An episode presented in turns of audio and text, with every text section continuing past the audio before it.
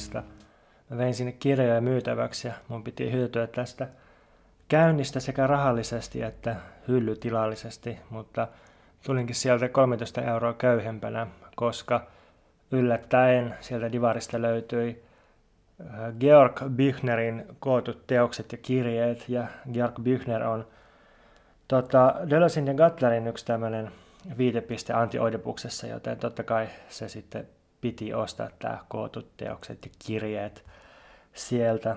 Mä tiedän joitakin Deleuze-tutkijoita, jotka vapaa-ajallaan, jos niillä on aikaa vaikkapa lukea kirja tai käydä elokuvissa, niin sitten käy katsomassa ja lukemassa jotain, mihin Deleuze ja Gattari on viitannut. Ja mä ajattelin, että mä en ole tämmöinen ihminen, mutta kyllä mä välillä on vähän semmoinen, että jos löytyy joku semmoinen tärkeä viitepiste, mitä mulla vielä on hyllyssä, niin sitten mä ostan sen, jotta voisin ymmärtää vielä paremmin Deleuzeä ja Gattaria. Onneksi noi Büchnerin kootut teokset ja kirjat mahtuu yhteen niteeseen. Büchner, jos ei ole tuttu nimi, oli saksalainen näytelmäkirjailija 1800-luvulta. Se kuoli 23-vuotiaana ja Wikipedian mukaan yleisesti uskotaan, että jos se olisi elänyt täyden elämän, niin sitä pidettäisiin Goethe tai Schillerin kaltaisena näytelmä nerona ja, ja kirjallisuuden uudistajana. Ja 23-vuotiaanakin se sai aikaan, tai siihen mennessäkin se sai aikaa jo sellaisen tuotannon, että se on, se on tota, jättänyt jälkeensä muun muassa kunniakseen perustetun Bühner palkinnon, joka on ilmeisesti saksankielisen kirjallisuuden arvostetuimpia ja tärkeimpiä kirjallisuuspalkintoja. No joo, siinä oli tämän päivän kulminen ja aasinsilta Dölösiin ja Gattariin. Tässä jaksossa mä pyrin selittämään Dölösin ensimmäisen kirjan Empirismi ja subjektiviteetti vuodelta 1953. Ja tuon kirjan avulla mä yritän avata David Humein ajattelun mielekkyyttä. Tämä on vähän teknisempi jakso kuin aikaisemmat jaksot. Ja mä etenen tässä jaksossa myös vähän eri tavalla. Mä toistan vähän samaa asiaa eri kulmasta, jotta sen tai, käsi, tai ylipäänsä käsiteltävien asioiden merkitys avautus jotenkin mielekkäästi. Ja nyt jos kuuntelija putoaa kärryltä ja sortuu mutaiseen katuojaan, niin ei se mitään, koska mullekin kävi aika monta kertaa silleen, kun mä luin tätä Dölösin kirjaa. Ja mä lupaan, että ensi jaksossa sitten palataan suoraviivaisempaan kamaan. Okei, okay, empirismi. Empirismi esitetään filosofian oppikirjoissa vastauksena kysymyksen siitä, että mistä tieto on peräisin ja miten tietoa hankitaan.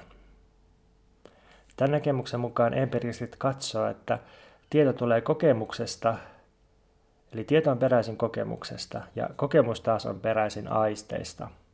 Ja sitten tätä empirismia vastaan asetetaan rationalistit, jotka ajattelee oppikirjojen mukaan, että tieto perustuu pohjimmiltaan järkeen ja ajatteluun ja päättelyyn tai ehkä jonkinlaiseen sisäiseen intuitioon, mutta joka tapauksessa johonkin, joka edeltää kokemusta tai on kokemuksen ulkopuolella. Edelleen oppikirjoissa löydetään myös kantoja, jossa empirismi ja rationalismi sovitetaan yhteen.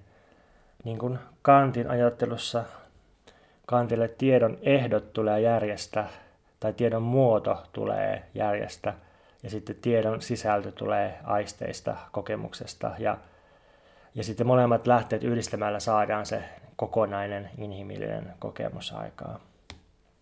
Ja jos alkaa opiskella filosofiaa, niin tämä on ihan hyvä juttu, tämmöinen oppikirjatarina, mutta siinä on se ongelma Dölösin mukaan, että että, tota, että minkä takia vaikkapa empirismi olisi kiinnostunut just tiedosta, että miksi tieto olisi se pääjuttu filosofiassa. Onko tieto oikeasti se juttu, mihin empirismi tähtää?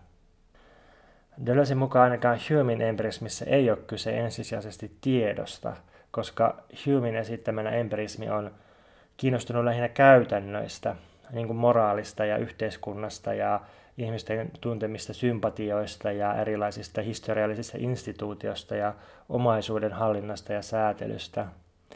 Ja tieto on tärkeä siinä, missä se tukee näitä päämääriä, mutta se on vain väline. Ja se todellinen filosofian päämäärä on käytäntö. Tästä Deleuzein havainnosta voisi ehkä muodostaa laajemmankin pointin filosofian historiasta.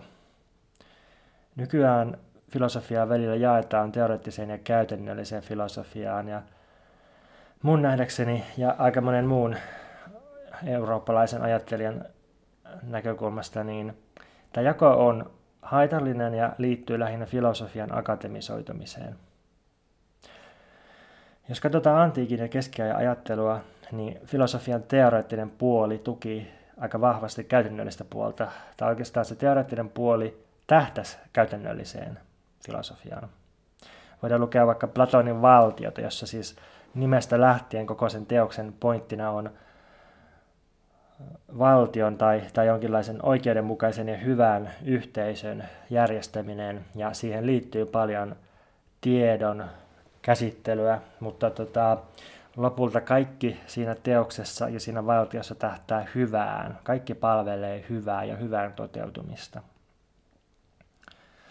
No sitten hellenistisessä ajattelussa stoalaisten logiikka tai epikurolaisten fysiikka, niin ne molemmat palveli elämän filosofiaa, sellaista oppia siitä, että, että miten, miten elää sopusoinnussa tai, tai niin kuin mahdollisimman vähällä kärsimyksellä sellaista mielekästä, hyvää elämää ja enemmän niin kuin, tai isommissa tai pienemmissä yhteisöissä.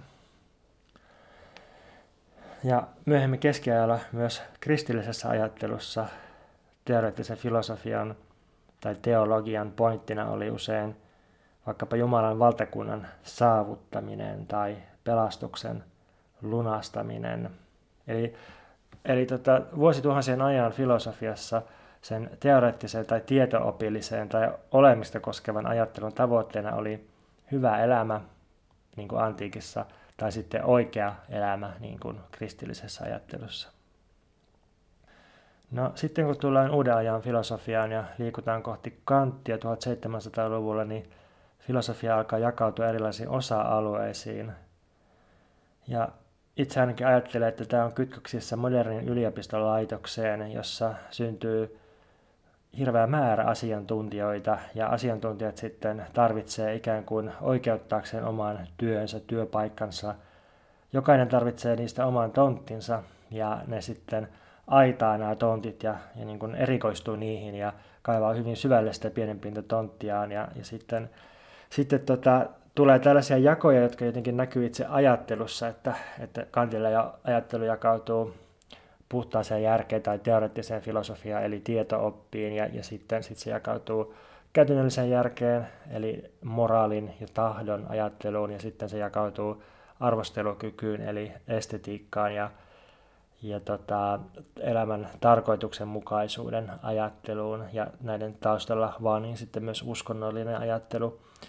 Tässä jotenkin semmoinen niin luisuma tuntuu tapahtuvan, että että jos ikään kuin käytännöllisistä syistä jaetaan filosofia eri osa-alueisiin, että vaikka sillä tavalla, että kirjoitetaan ensin paksu kirja yhdestä osa-alueesta ja sitten toisesta ja, ja sitten tota edelleen niin kun perustetaan vaikkapa teoreettisen filosofian tai käytännöllisen filosofian professuureja, niin, niin nämä ikään kuin käytännöllisiä syitä jakaa ajattelua tälleen, mutta sitten vähitellen myös se ajattelun sisältö muuttuu sillä tavalla, että että tota, ajatellaan, että on, on erikseen jotain teoreettista filosofiaa tai käytännöllistä filosofiaa, joka on ikään kuin aidattu muusta filosofiasta tai joka, joka ei liity muuhun, tai ajatellaan ikään kuin olisi mahdollista puhua käytännöllisestä filosofiasta ilman, että siellä on jotain tietoopillisia ja olemiseen liittyviä pohjia, tai sitten ajatellaan, että on mielekästä puhua tiedosta ilman, että meillä on päämäärät sen tiedon käyttämiseen tai joku motivaatio tai joku halu tai joku näkökulma, mistä sitä tietoa käytetään. No kyllä sitten myös uuden ajan ajattelussa on tällaisia kokonaisvaltaisia ajattelijoita ja teoksia, esimerkiksi Spinozan etiikka.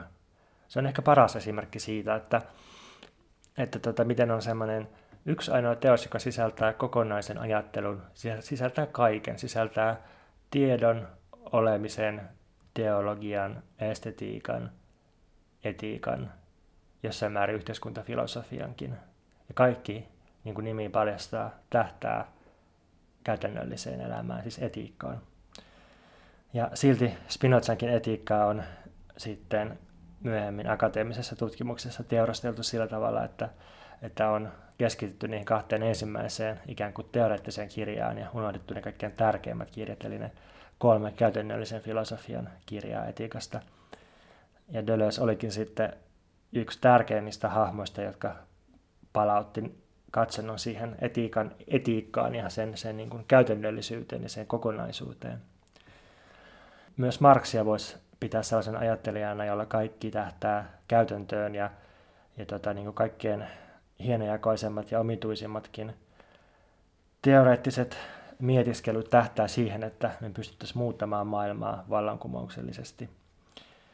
Ja myös Deleuze on tämmöinen ajattelija, ja Deleuzein lukemana myös Hume on tämmöinen ajattelija, jolla ei ole syvää jakoa teoreettiseen ja käytännölliseen ajatteluun, koska kaikki tähtää käytäntöön, mutta jotta me ymmärrettäisiin, että mitä me ollaan tekemässä käytännössä, niin me tarvitaan sitä teoreettista pohdiskelua ja käsitteiden työstämistä.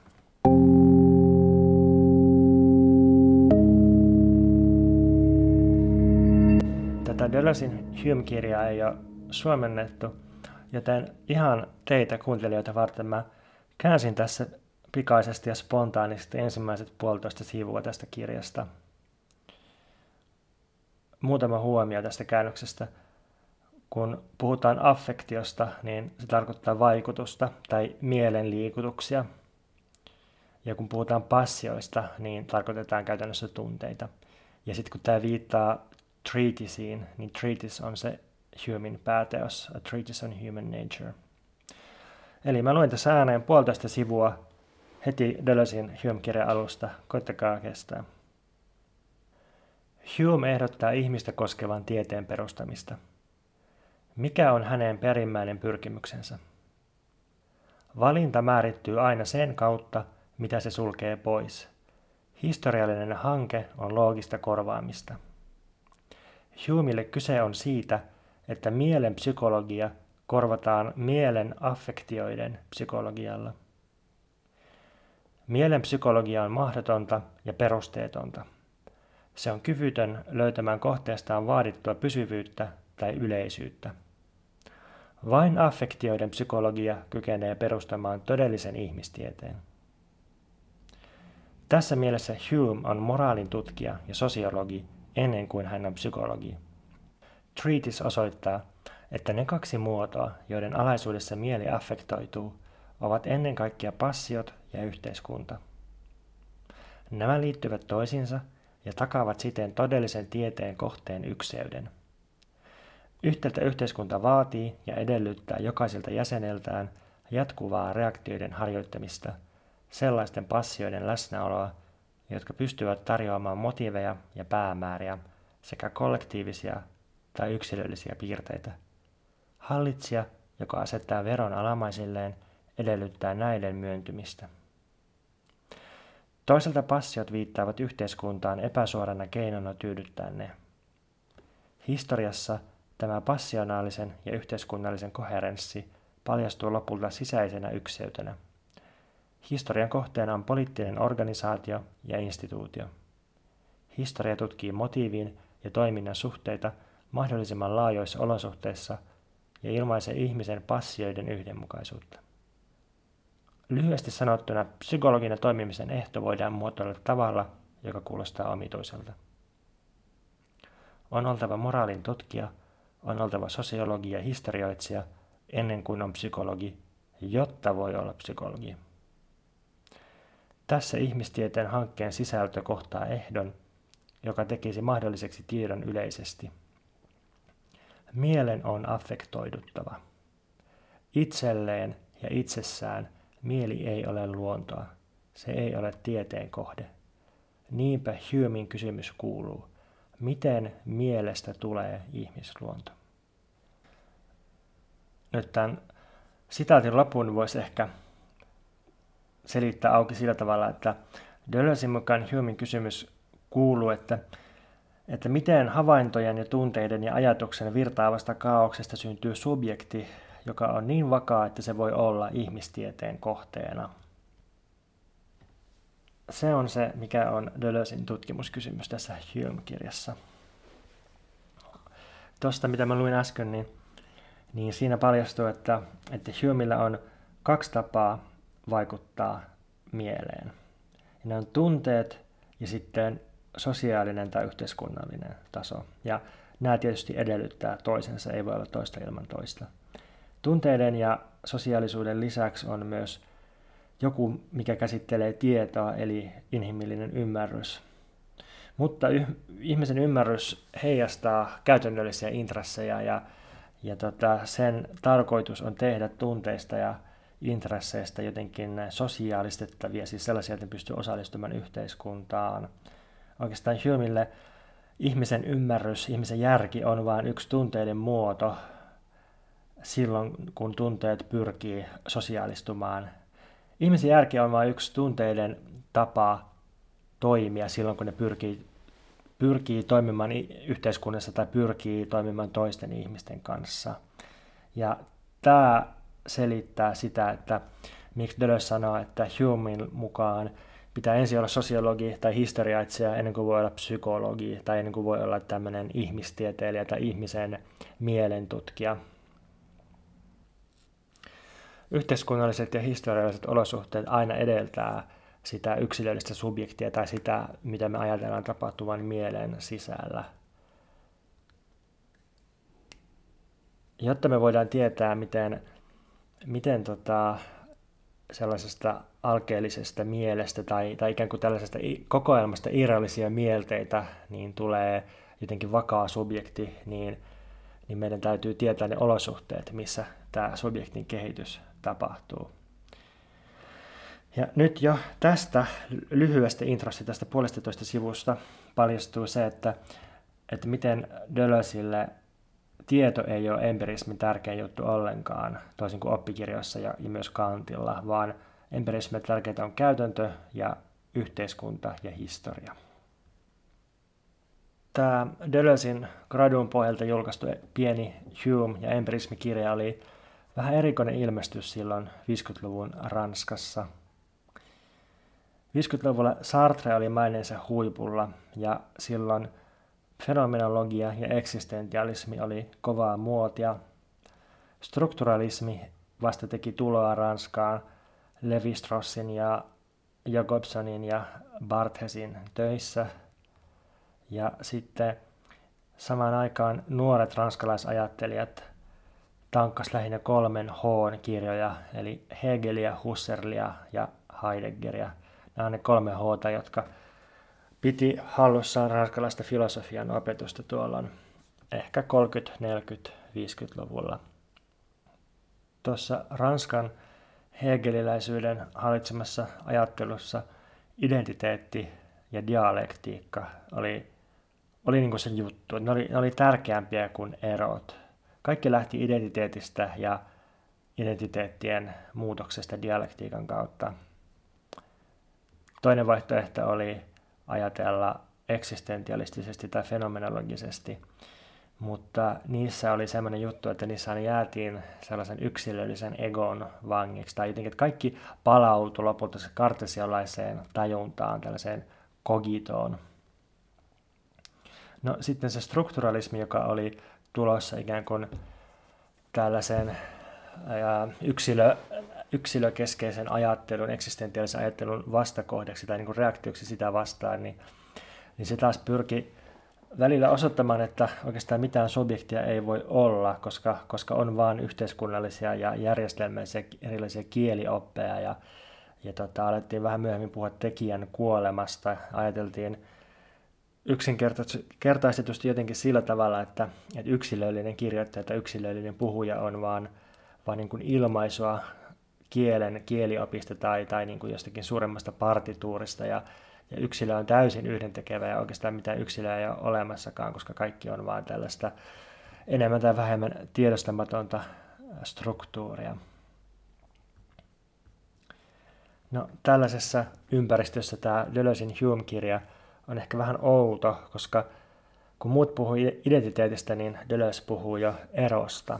Ja sitten kun muut tuo strukturalismia Ranskaan, niin Deleuze on jo jollain tavalla jälkistrukturalistinen tässä kirjassa. Ja, ja sitten silti tässä Deleuze käsittelee kysymystä subjektista, joka taas, taas tota oli, oli niin sitten myöhemmin jälkistrukturalismin aikakaudella ehkä pikkusen epämuodikas. Eli, eli tämä Deleuzein Hume-kirja on vähän outo, että sitä ei voi niin suoraan sijoittaa mihinkään lokeraan, että tämä edustaa sitä ja sitä filosofista liikettä, mutta ei se mitenkään tyhjästä tullut.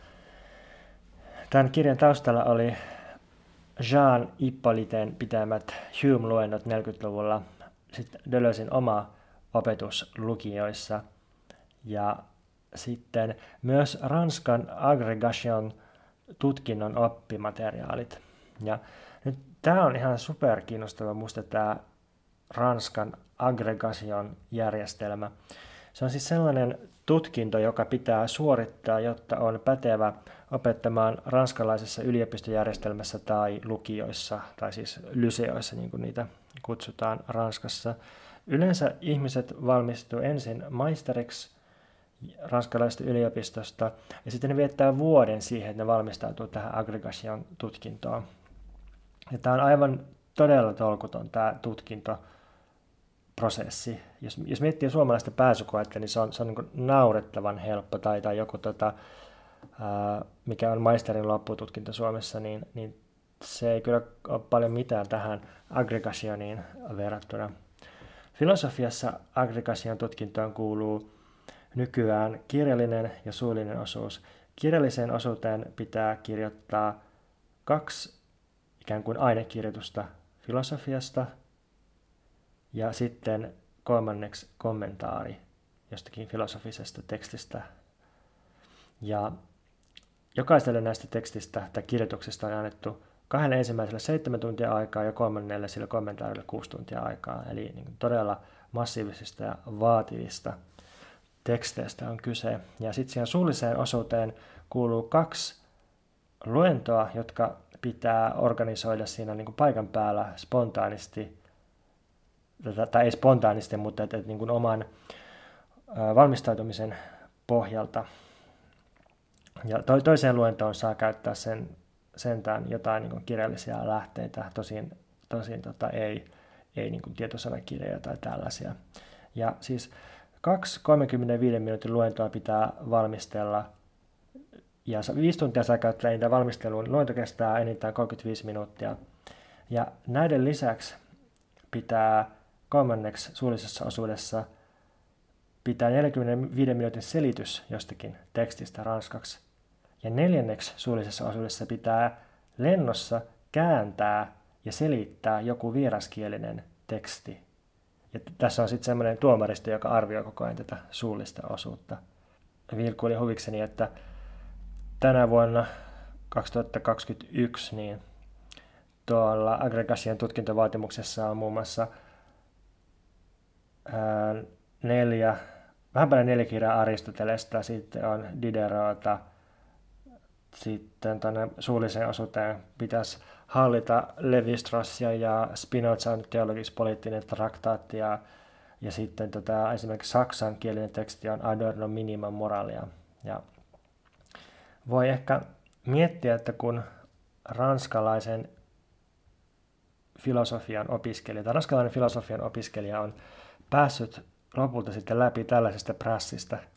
Nykyään nuo tilastot aggregation läpäisyssä on noin 10 prosenttia vuosittain, että 10 prosenttia tutkintoon ilmoittautuneesta sitten läpäisee sen, niin, niin voi ajatella, että kun, kun ihminen sitten lopulta pääsee läpi tällaisesta höykytyksestä, niin, niin sitten se, siinä on niin muodostunut semmoinen aika niin syvälle iskostunut näkemys filosofiasta – mikä sitten osittain selittää sitä, että minkä takia noilla ranskistyypeillä on tapana kirjoittaa niin elitistisesti ja viittailla sille, että no kaikkihan me tiedetään tämä ja tämä, koska ne, ne todella tietää ja ne tyypit, joiden kanssa ne työskentelee, ne myös tietää, koska niitä on pitänyt sitä hakata päähänsä niin kauan. Ja sitten toisaalta toinen kiinnostava juttu tässä aggregation hommassa on se, että että ne oppimateriaalit saattaa vaikuttaa yllättävänkin paljon ranskalaisen filosofian ajatteluun. Että jos aggregationin tutkintovaatimuksissa on vaikka Humeä ja sitten vuosi vietetään siihen, että tankataan sitä Humeä, niin sitten saattaakin käydä silleen, että haluaa parin vuoden päästä tehdä gradunsa Humeista tai, tai tota, äh, kirjoittaa joku kirjan siitä, niin kuin kävi Deleuzeillä sitten.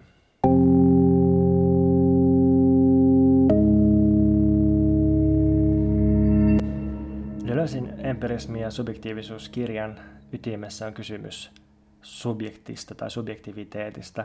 Ja nyt Deleuze ei jäänyt jumiin tähän oman aikansa vastakkainasetteluun, jossa oli yhtäältä tämmöinen niin kuin tahdonvarainen yksilöllinen ego niin kuin eksistentialismissa ja fenomenologiassa. Ja sitten toisaalta oli tämmöinen yliyksilöllinen struktuuri, järjestelmä, joka täysin ylikoodasi yksilön. Deleuze katsoi, että tämä on vähän väärin asetettu ongelma tai vastakkainasettelu, että on epäolennaista kysyä, että onko subjektia vai eikö ole subjektia tai että millainen subjekti on, vaan sen sijaan täytyy kysyä, että miten subjektit muotoutuu maailmassa. Nyt ehkä herää kysymys siitä, että mitä tarkoittaa ylipäänsä subjekti tai subjektiviteetti. Ja se onkin hankala kysymys, ja just sen takia, että se on niin hämärä kysymys, niin nykyään puhutaan usein subjektin sijaan toimijoista tai tota, subjektiviteetin sijaan toimijuudesta. Ää, esimerkiksi poliittisessa ajattelussa usein, usein puhutaan toimijasta, englanniksi agent, ja se, se niin kuin on selkeämpi termi kuin subjekti, koska se viittaa siihen, siihen toimintaan, ja siihen ei tarvitse sisällyttää mitään sellaista sisäistä kokemuksellisuutta. Ja samoin posthumanistisessa ajattelussa on helpompi puhua toimijuudesta siitä, että murhaiset tai omega-3 rasvahapot on toimijoita siinä, missä ihmisetkin, koska tuohon toimijuuden käsitteeseen ei sisälly sellaista minkälaista tietoisuutta tai, tai kokemuksellisuutta tai itserefleksiivisyyttä, mikä, mikä yleensä liitetään subjektiin. Subjektin käsite on silläkin tavalla hankala, että, että siihen sisältyy etymologisesti kaksoismerkitys, kun sehän muodostuu kahdesta latinassanasta sub plus jekt. Eli sub on alle ja jekt on heitetty. Subjekti on jotain alle heitettyä, eli, eli alistettua. Ja tästähän on englanninkielessä edelleen jäännöksenä kun puhutaan hallitsijan alamaisesta, niin puhutaan niin subjects, eli, eli alamaiset. Ja tota, eli siinä on niin semmoinen alistettu puoli, että subjekti on jotain alistettua, alle heitettyä, mutta sitten toisaalta siinä on se toiminnallinen puoli, että subjekti on joku toimija. Subjekti on se, se joka toimii vaikka kieliapillisesti lauseessa.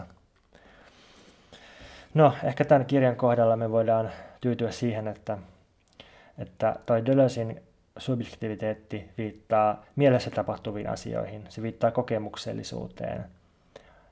Ja subjektiviteetti erotuksena subjektista niin ei liity välttämättä vain yksilöön. Voidaan puhua vaikka jostain yhteiskunnallisen liikkeen tai, tai jonkun kommunin subjektiviteetista. Se on jotenkin löyhempi asia kuin yksilön subjektius. Gattari kirjoittikin myöhemmin, että kysymys subjektista pitää hajoittaa kysymykseksi subjektiviteetista. Mutta sitten toisaalta tässä Hume-kirjassa Deleuze usein käyttää käytännössä synonyyminä subjektia ja subjektiviteettia, joten ei se niin tarkkaa ole. Tiivistettynä Deleuzein vastaus tähän subjektikysymykseen tässä kirjassa kuuluu jotenkin näin, että, että subjekti muodostuu vasta jälkikäteen. Sitä ei ole siis annettu meille valmiina, vaan se muodostuu vasta kokemuksen myötä. Ja subjektin muodostuminen tape, tapahtuu ylittämällä annettu, ylittämällä se, mikä on välittömästi kokemuksessa. Mä olen subjekti sen takia, että mä ylitän sen, mikä mulla on välittömästi läsnä kokemuksessa, ja mä siirryn kohti jotain tuntematonta, jotain, mikä ei ole kokemuksessa läsnä. Mä esimerkiksi muodostan erilaisia tapoja, rutiineja ja uskomuksia, jotka jollain tavalla ylittää sen, mitä mulla on välittömästi läsnä ihan siis alkaen, alkaen niin kuin banaalista uskomuksesta siitä, että, että tähän asti mä oon juonut teetä ja se tee on antanut mulle virkeyttä ja energiaa ja puhekykyä ja sitten mä aion jatkaa tässä teen juomista nauhoituksen aikana, koska mä uskon, että se edelleen sitä mulle antaa, vaikka mulla ei ole mitään mitään sellaista niin kuin ehdotonta kokemuksellista taetta siitä, että näin käy jatkossakin. Tai sitten voidaan miettiä yhteiskunnallisia käytäntöjä, että, että tota, ihmiset jatkaa toimimistaan päivästä toiseen tapojensa mukaan, koska ne uskoo, että se toimii tai ne niin kuin näkee tulevaisuuteen, että niin heijastaa tulevaisuuteen sen, mitä on tehneet tähänkin asti. Ja sitten edelleen erilaiset tunteet ja käytännöt, mitä mulla on kokemuksessa, saa mut liittämään asioita toisiinsa kolmen periaatteen mukaan, jotka on jatkuvuus, läheisyys ja syy ja seuraus. Ja nämä periaatteet kuuluu ihmisluontoon Humin mukaan. Ja niinpä subjekti muodostuu uskomuksen, fiktion, tavan ja toiston kautta. Ensin maailmassa tai siis mielessä havaitaan eroavia mielteitä, tunteita, ajatuksia, ja näitä kun liitetään toisiinsa ja tarpeeksi toistetaan, niin syntyy subjekti erolla ja toistella. Humeille ihminen on siis tapojen muodostelma. Ihminen on tapa muodostaa erilaisia tapoja, ja tapa on menneen toistamista. Ihminen on toistava olio. Ihminen on olio, joka muodostaa havaitsemista eroista toistoja, ja minä on oikeastaan pelkkä tapa sanoa minä. Humeille subjekti on siis systeemi, joka erilaisten käytännöllisten periaatteiden niin kuin hyödyn ohjaamana valikoi kokemuksesta eroja ja järjestelee niitä, ja tälleen irrallisten havaintojen joukosta muodostuu sitten järjestelmä, jota voi kutsua subjektiksi. Ja tämä vastaus on nyt sellainen, että se eroaa siitä Deleuzein oman ympäristön ajattelusta, jossa subjekti oli joko jakamaton kirkas tietoisuus, niin kuin eksistentialismissa ja fenomenologiassa ja kartesiolaisessa ajattelussa, tai sitten subjekti oli pelkkää ratas järjestelmässä, niin kuin marksilaisuudessa tai strukturalismissa. Eli Deleuzille tai Deleuzein Humeille subjekti on itsessään järjestelmä. Et se ei ole pelkästään osa muita järjestelmiä, eikä se ole jotain niin yksinkertaista, että sitä ei voi sanoa järjestelmäksi, vaan se on itsessään järjestelmä, joka muotoutuu jossakin olosuhteessa. Ja tämän, tämän niin kuin järjestelmäksi muotoutumisen periaatteet on kyllä annettu ihmisluonnossa. Ne on jollain tavalla pysyviä. Mutta sitten se itse muovautuminen, se varsinainen subjektin syntyminen kuitenkin tapahtuu aina paikallisissa olosuhteissa. Ja nyt on ehkä hyvä huomauttaa, että tässä niin kuin useinkin filosofiassa, niin kun puhutaan jonkun syntymisestä tai muovautumisesta, niin kyse on silloin loogisesta tarkastelusta. Että ei ole kyse siitä, että vaikka kehityspsykologisesti ää, sikiöstä aikuiseksi ihminen kehittyisi tälleen niin kuin Hume kuvaa, vaan kyse on siitä, että jos me pysäytetään ajassa subjekti ja niin puretaan se erilaisiin kerroksiin ja tarkastellaan, että miten se niin kuin loogisesti etenee se subjektin kehitys, niin silloin voidaan sanoa, että se tapahtuu tällä tavalla.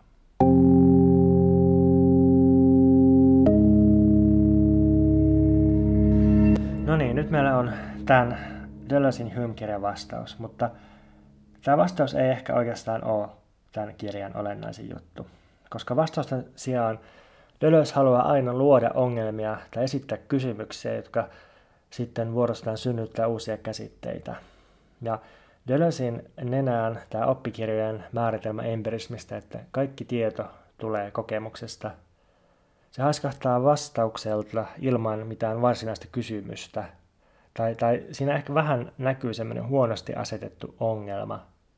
Ja nyt toistan sen, sen tota, kysymyksen, että miksi empirismin ydin olisi just tieto? Deleuzein mukaan empirismin päähuolena on, on siis tiedon sijaan käytäntö ja kokeileminen. Vähän niin kuin siinä takavuosien myytinmurteet TV-sarjassa, että, että siinä niin kuin sen sijaan, että luettaisiin oppikirjasta, että miten joku fysikaalinen ilmiö käyttäytyy, eli sen sijaan, että mentäisiin tällaisen tiedon ja, ja tieteen, niin kuin vakiintuneen tieteen perässä, niin, niin sen sijaan siinä kokeillaan itse sitä, että uh, mikä se olisi. No, siinä oli kerran semmoinen jakso, että uh, että kun tietokonepeleissä se hahmo usein ammuskelupeleissä kantaa hirveätä arsenaalia kaikkia moottorisahoja ja, ja tota, plasmakivääriä ja raketinheittimiä, ja sitten se vaikuttaa siltä, että oikeasti kukaan henkilö ei voisi kantaa niitä kaikkia ja ampua vihollisia ja hyppiä ja näin. Ja sitten siinä sarjassa testattiin silleen, että laitettiin joku, joku Vin Diesel tai, tai joku tämmöinen niin juoksemaan labyrintissä kauhean kasa aseiden niskassaan, ja sitten osoitettiin, että itse asiassa niin hyvin treenattu ihminen pystyy kantamaan koko sen asearsenaalin ja, ja todella toimimaan niin kuin videopeleissä toimitaan. Niin, niin jotenkin toi myytinmurtajien tapa kokeilla ja testata käytännössä, niin se on jotenkin tämmöinen paluu empirismiin, siihen, siihen empirismiin, mitä, mitä Deleuze ja Hume tavoittelee. Et se, se ei ole teoreettista tietoa, vaan se on, se on niin tämän puoleista välitöntä käytäntöä, että kokeillaan, että jos toimitaan näin tai kytketään tuo tähän, niin, niin mitä, mitä siitä seuraa.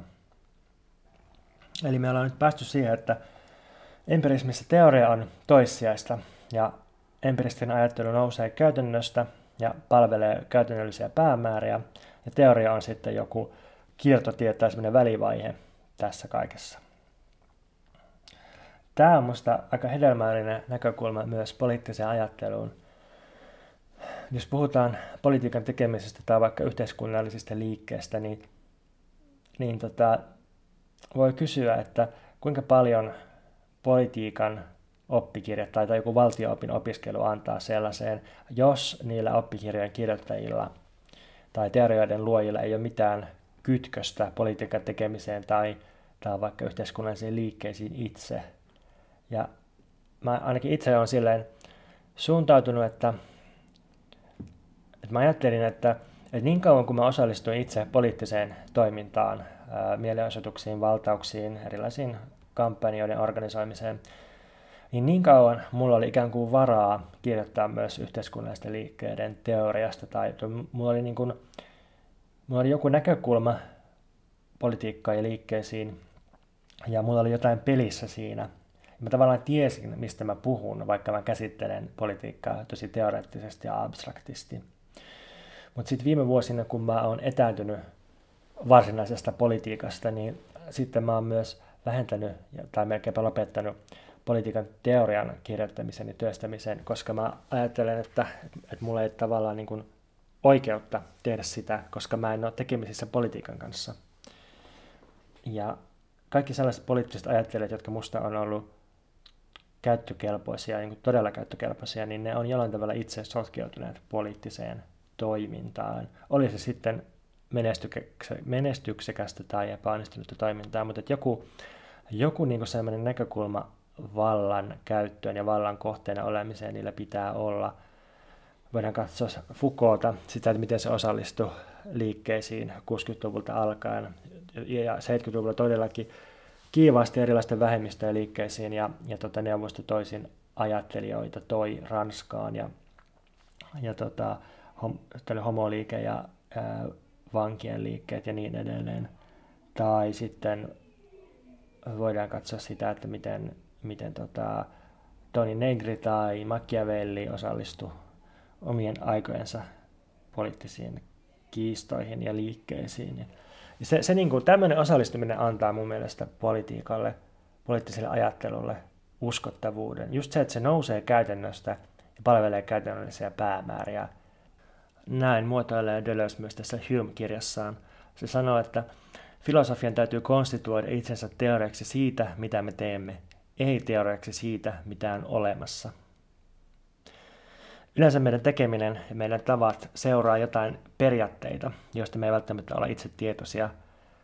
Ja sitten me voidaan päästä näihin periaatteisiin kiinni niiden vaikutusten mukaan, joita näillä periaatteilla, periaatteilla on meidän kokemukseen yksi muotoilu filosofiasta onkin, että filosofia on tällaista kokea, niin periaatteiden löytämistä sen mukaan, että miten niiden vaikutukset näkyy kokemuksessa.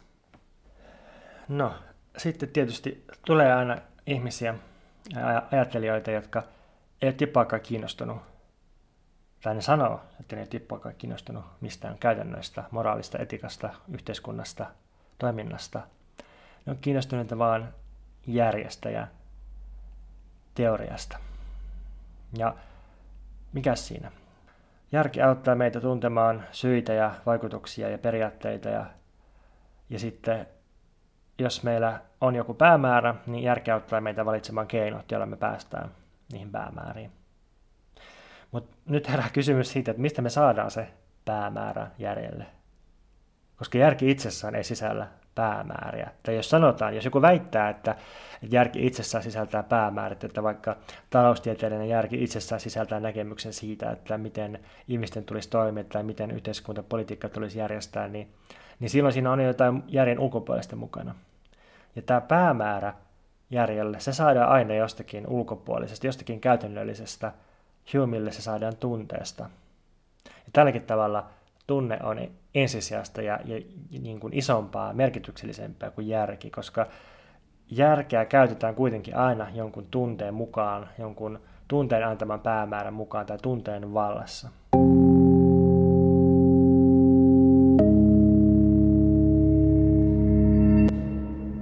Nyt mä toistan kaiken sen, mitä mä sanoin äsken tai tähän mennessä. Mä toistan sen vähän erilaista näkökulmasta, tämmöisestä tiivistelmän näkökulmasta. Humilla alussa mieli ei ole subjekti, vaan se on pelkkä kokoelma impressioita ja erillisiä ideoita. Impressiot on jotain, mikä tulee välittömästi aisteista. Ne on eläviä. Se, että mä juon tässä kuumaa teetä ja mulla on impressio kuumuudesta ja, ja mustasta teestä, niin se, se, on, niin kuin, se on jotain elävää, se on niin kuin välittömästi läsnä. Ideot, ideot taas on kopioita impressioista, ja jos impressioita määrittää elävyys, tämmöinen niin kuin vibranssi, niin sitten ideoita määrittää resonanssi. Ne jotenkin resonoi suhteessa toisiinsa. Hume vertaakin mieltä lyömäsoittimen, jossa yksi isku, yksi idea saa niin kuin värinöitä aikaan toisissa ideoissa. No, Humein mukaan mieli kehittyy subjektiksi – kun näistä välittömistä impressioista siirrytään erilaisten ihmisluonnon periaatteiden kanavoimina vähitellen ideoihin. Eli kun mieli systematisoi itsensä, mieli systematisoituu ja kaikki mielen osat resonoi yhdessä sillä tavalla, että syntyy jotain uutta. Humilla subjektiin, joka syntyy näin, sisältyy kaksoisvoima – Yhtäältä tiedon alueella uskomus ylittää kokemuksen. Se, että me pystytään muodostamaan annetun kokemuksen pohjalta uskomuksia jostakin, mikä ei ole kokemuksessa läsnä, niin sillä tavalla me pystytään ylittämään kokemus. Sitten toisaalta moraalin ja yhteiskunnan alueella me, me tota, se, meidän kokemus näillä alueilla on sellainen, että, että meillä on puolueellisia sympatioita ja tunteita.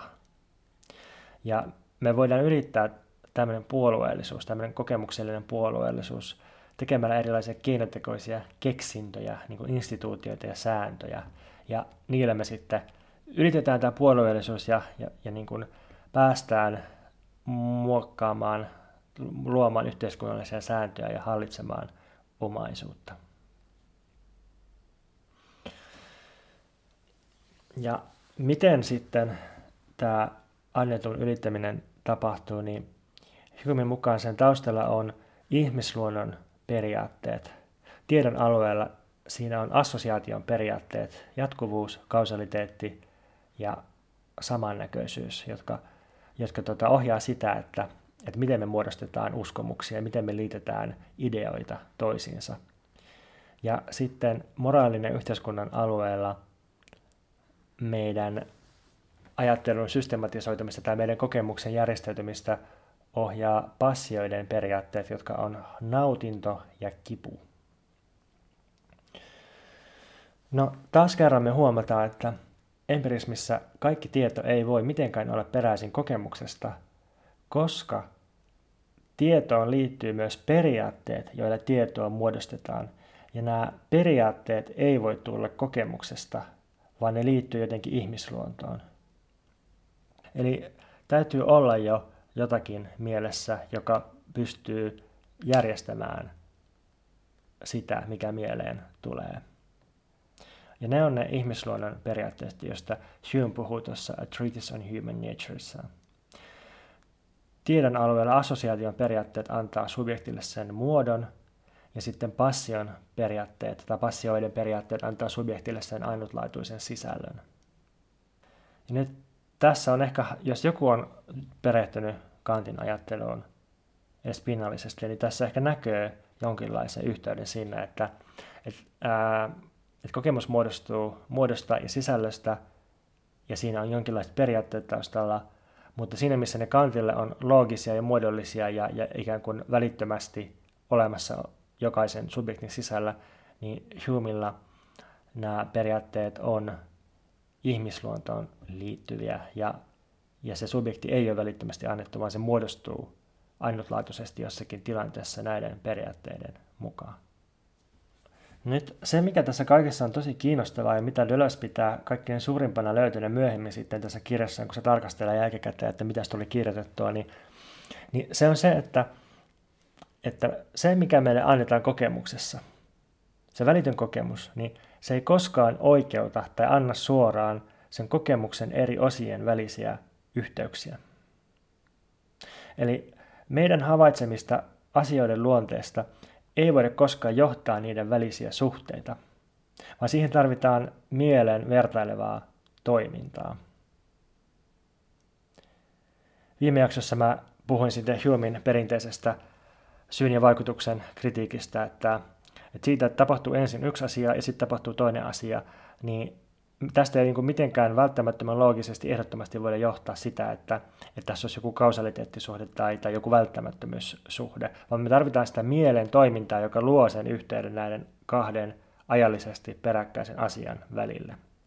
Ja Deleuzein pointti tässä Hume-kirjassaan on, että, että Humille ihan kaikki on tällaista niin kuin lähtökohtaisesti irrallista kokemuksessa ja ja tota, sitten tarvitaan sitä subjektin toimintaa, jotta muodostetaan niitä assosiaatioita ja suhteita.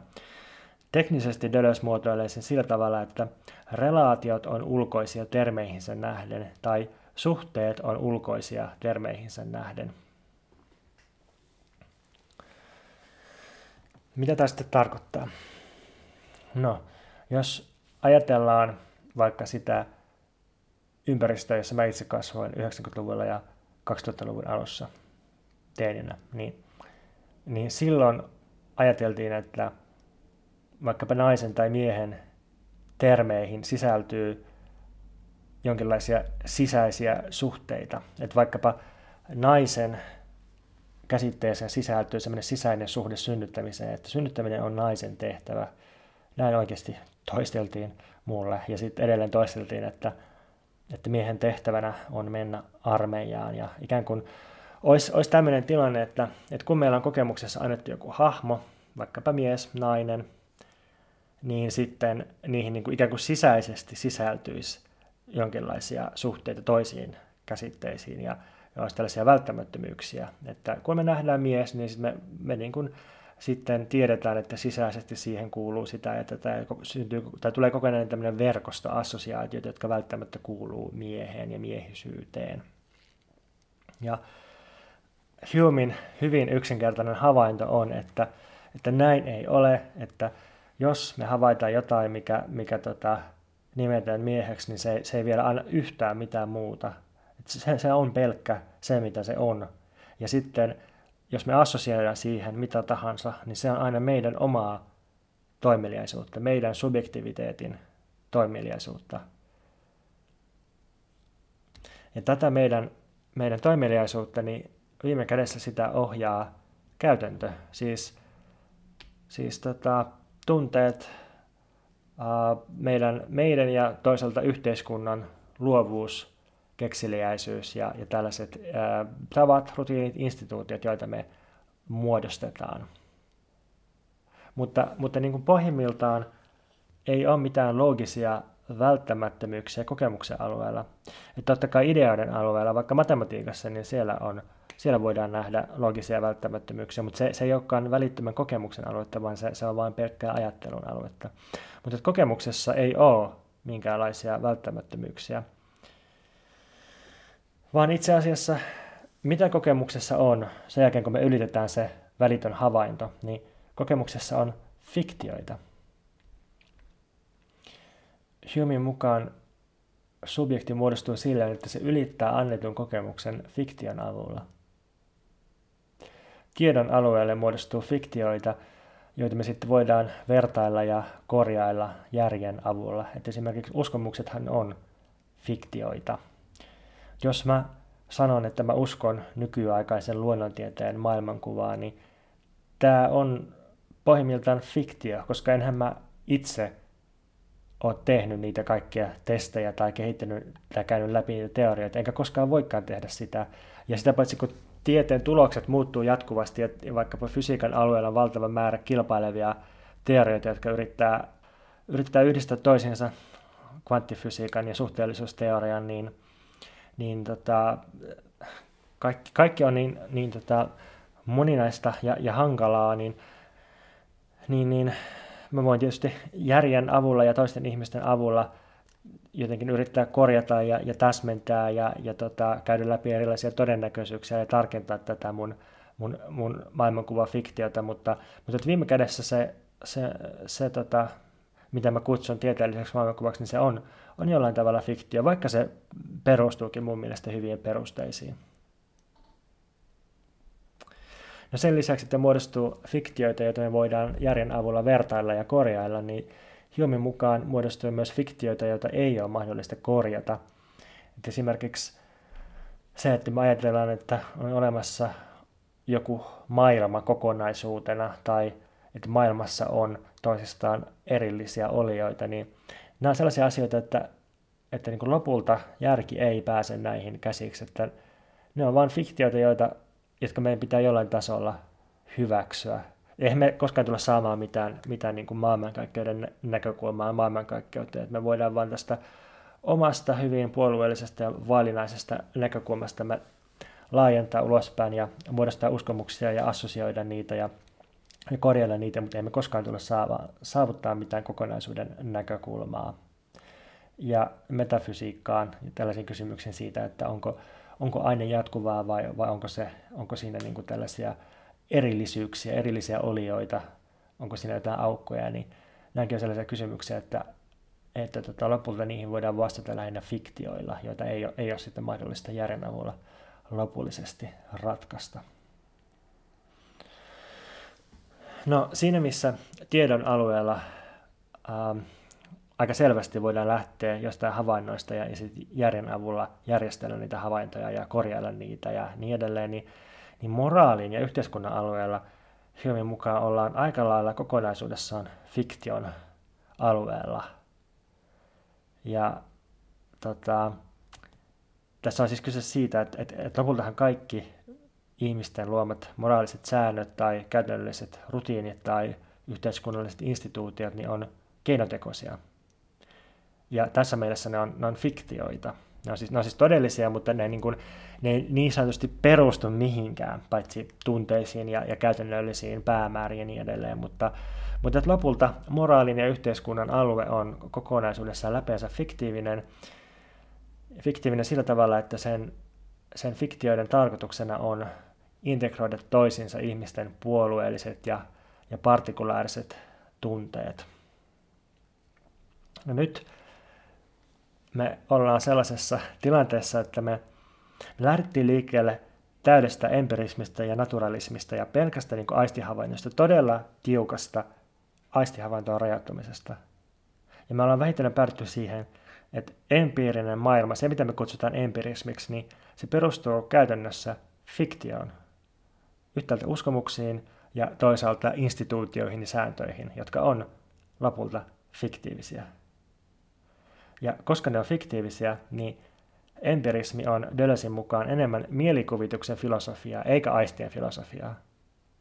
Ja tämä on itse asiassa tosi kiinnostava havainto musta tämän Humein A Treatise on Human Naturein kannalta, koska siis siinäkin, jos sitä lukee yhtään tarkemmin, niin joo, alussa Hume puhuu kyllä aisteista, mutta hyvin nopeasti se skippaa aistit pois ja jotenkin päätyy ehkä siihen, että aistit on lopulta vähän niin kuin epäkiinnostavia, tai että se, että mitä meillä on annettu välittömässä aistikokemuksessa, niin se on lopulta niin niukkaa ja niin vähäistä, että siitä ei ole ihan hirveästi sanottavaa.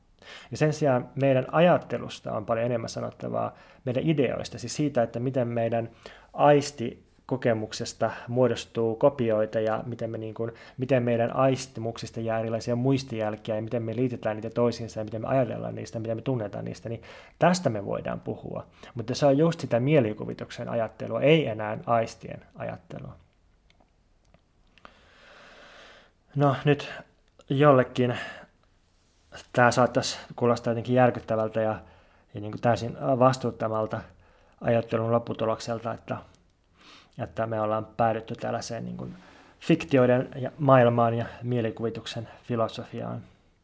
Mutta Humein mukaan tämä ei ole mitenkään järkytys, tai tässä, tässä ei ole niin mitään sellaista mullistavaa välttämättä, koska arkielämä todistaa, että, että tota, asiat toimii oikein hyvin. Että, että vaikka vaikka tota, meidän uskomukset perustuu fiktioihin pitkälti, niin ei se haittaa mun arkielämää, että kyllä mä tässä – keittelen ja juon teetä ja, ja sitten kohta ehkä haen ruokaa jostakin ja sitten pyöräilen kotiin ja, ja tota, jotenkin niin kuin fysiikan lakien mukaan pyörä siinä menee ylös ja alas mäkiä ja, ja sitten tota, Hume itse jotenkin muotoili sillä, että kovinkin skeptinen filosofi voi sitten filosofointinsa jälkeen mennä pelaamaan backgammonia ja juomaan sitä teetä.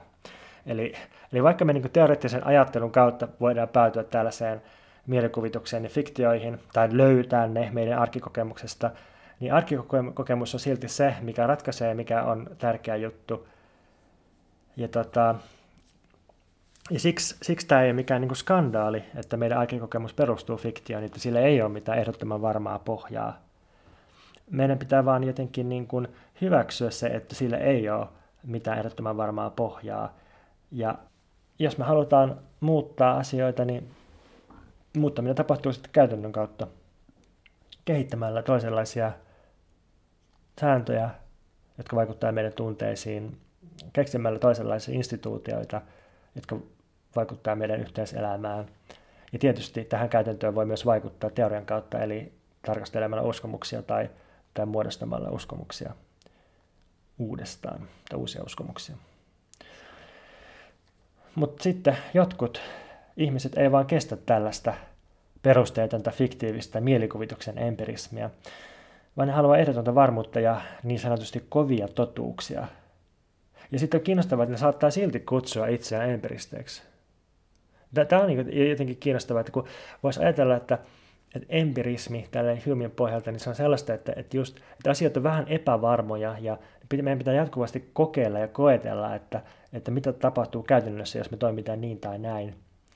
Niin sitten usein, kun törmää sellaisiin tyyppeihin, jotka vannoakin empiriaan ja empirismin nimeen, niin, niin ne jotenkin kuulostaakin rationalisteilta, jotka, koska, jotka niin haluaa sellaisia jotenkin kovia varmuuksia ja totuuksia, ja, ja tota, ne on, niin kuin, ne on niin ehdottoman varmoja, että vaikka, vaikka tota, yhteiskuntatutkimuksessa niin jotkut tilastolliset menetelmät on just se ainoa metodi, jolla kaikkea tutkimusta pitää tehdä, tai ne saattaa olla sitä mieltä, että luonnontieteiden metodit on oikeita, ja kaikkea tiedettä pitäisi tehdä seuraamalla ensisijaisesti luonnontieteiden metodeja.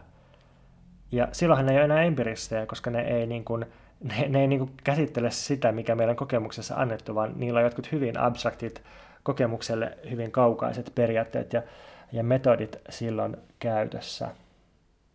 Ja ehkä samalla tavalla niin, niin sellaiset hahmot, joita mä kutsun tiedeoikeistolaisiksi, jotka, jotka niin kuin just kovasti väittää, että empiirinen kokemus todistaisi jotakin, esimerkiksi uusliberaalit markkinat oikeaksi, tai, tai että empiirinen kokemus todistaisi, että, että sukupuolia olisi vain kaksi ja sukupuoliroolit olisi sellaiset tai tällaiset, tai että empiirinen kokemus todistaa, että, että tuota evoluution myötä ää, markkinakilpailu on ihmisen geeneissä, niin, niin tällaisissa väitteissä empirismin näkökulmasta on se ongelma, että, ne nimenomaan ei perustu kokemukseen, vaan ne perustuu johonkin niin hyvin teoriapitoiseen ja kapeaan valikointiin ja johtamiseen ja kokemuksen jalostamiseen.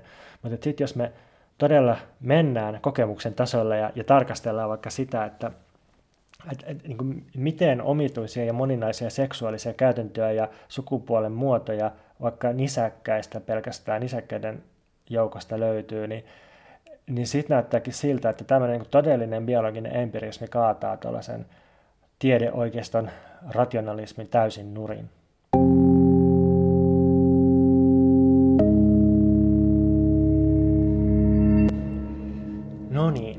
Nyt tästä jaksosta tuli ihan sairaan paljon pitempi ja monimutkaisempi kuin mä ajattelin etukäteen, mutta mä väitän, että se saa ainakin osittain tuon Dölösin Hume-kirjan syytä, joka itsessään on sairaan paljon monimutkaisempi ja, ja tota, hankalampi kuin, kuin tota, se olisi voinut olla. Mutta mä ajattelin, että mä tässä lopuksi vielä kerran vedän yhteen vähän eri kulmasta, että mistä tässä kaikessa on kyse. Kyse on siitä, että ihmisluonto koostuu olennaisesti ihan yhdestä asiasta, ja se, se asia on tapa kehittää assosioita ja tapoja. Ihmisluonto on tapa, joka koostuu tavoista. Se on tapa hankkia tapoja. The habit of habit englanniksi.